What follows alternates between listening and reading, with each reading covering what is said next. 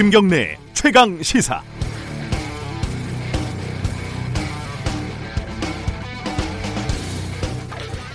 삼성이 최순실, 정유라에게 제공한 말 3마리가 뇌물이냐 아니냐, 이런 다소 회개한 논란이 어제 대법원에서 정리가 됐습니다.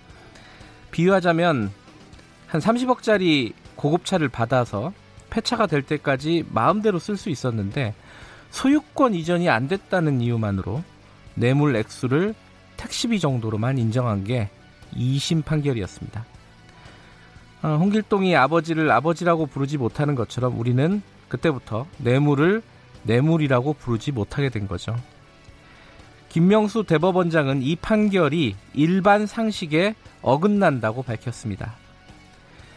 아버지를 아버지라고 못 부르는 상황은 우리 사회에 너무 많습니다. 어제 대법원에서 판결을 받은 톨게이트 요금 수납 노동자들도 마찬가지였습니다. 도로공사에서 일을 하고, 도로공사의 지시를 받고, 도로공사에서 상을 받고, 교육을 받고, 포상금까지 받았는데 도로공사 직원으로 인정을 받지 못해왔습니다. 도로공사 직원으로 일했는데 직원이 아니었던 노동자들은 6년 만에 직원이란 이름을 되찾았습니다. 이렇게 상식을 법으로 확인하는데 너무 힘들고 오래 걸리는 사회는 건강한 사회가 아닙니다. 호부호영을 못한 홍길동은 집을 나가서 결국 반란을 일으키지 않았습니까? 8월 30일 금요일 김경래의 최강시사 시작합니다. 김명래의 최강시사는 유튜브 라이브로도 함께하고 계십니다. 문자 참여 기다리고요. 샵 9730, 짧은 문자는 50원, 긴 문자는 100원입니다. 스마트폰 앱 콩으로 보내주시면 무료로 참여하실 수 있습니다. 자, 오늘 금요일 주요 뉴스 브리핑 시작하겠습니다. 고발 뉴스 민동기 기자 나와 있습니다. 안녕하세요. 안녕하십니까. 대법원 판결, 박근혜, 최순실, 이재용, 정리 좀 해보죠.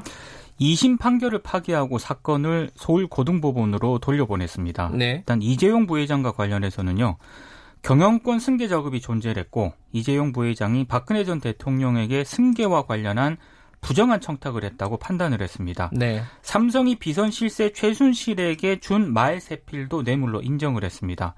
이재용 부회장은 파기환송심 재판을 받아야 하는데요, 이번에 대법원이 인정한 뇌물 액수가 2심보다 약 50억이 늘어난 86억 되거든요. 네. 근데 횡령 액수가 50억 이상으로 인정이 되면 이재용 부회장이 다시 구속이 될 가능성이 높습니다. 그리고 집행유예도 원칙적으로 불가능하게 되는데요.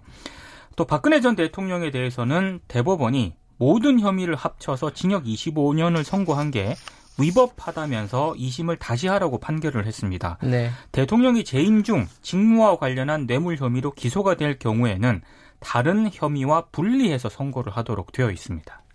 그러니까 세 개의 판결을 전부 다 파기환송을 한 건데, 그렇습니다. 세 명에 대해서 말이 어려워가지고요. 네. 저도 듣는데 저게 무슨 말인가 싶더라고요. 생방송으로.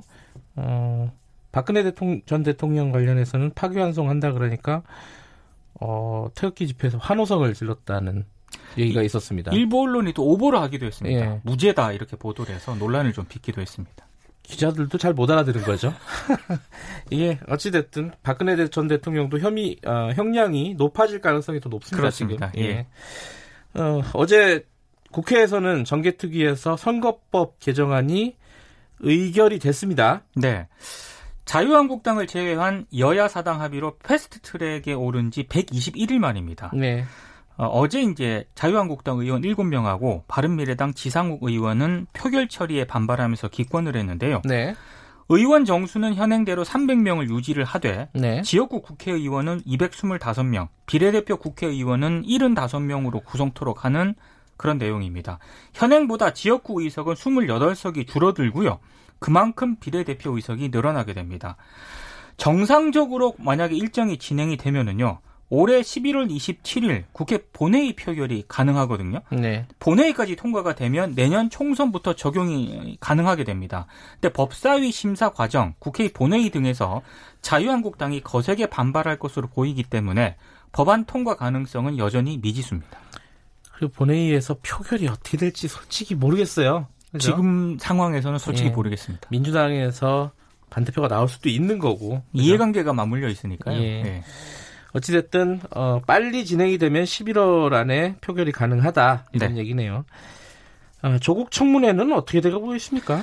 조국 후보자 가족들을 부를 것인지를 두고 어제 또 팽팽하게 맞섰습니다. 네. 인사청문법상 청문회 증인 참고인에게는 출석 요구일 5일 전까지 출석 요구서를 송달을 해야 되거든요. 네. 이 기한을 넘기면 출석을 강제할 수가 없습니다.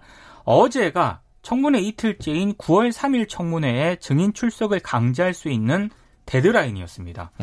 자유한국당은 청문회 일정을 미뤄서라도 조 후보자 가족들을 청문회에 불러야 한다 이런 입장인데 더불어민주당은 다시 미룰 수는 없다면서 반발을 하고 있습니다. 네. 청문회 무산 가능성까지 지금 제기가 되고 있습니다.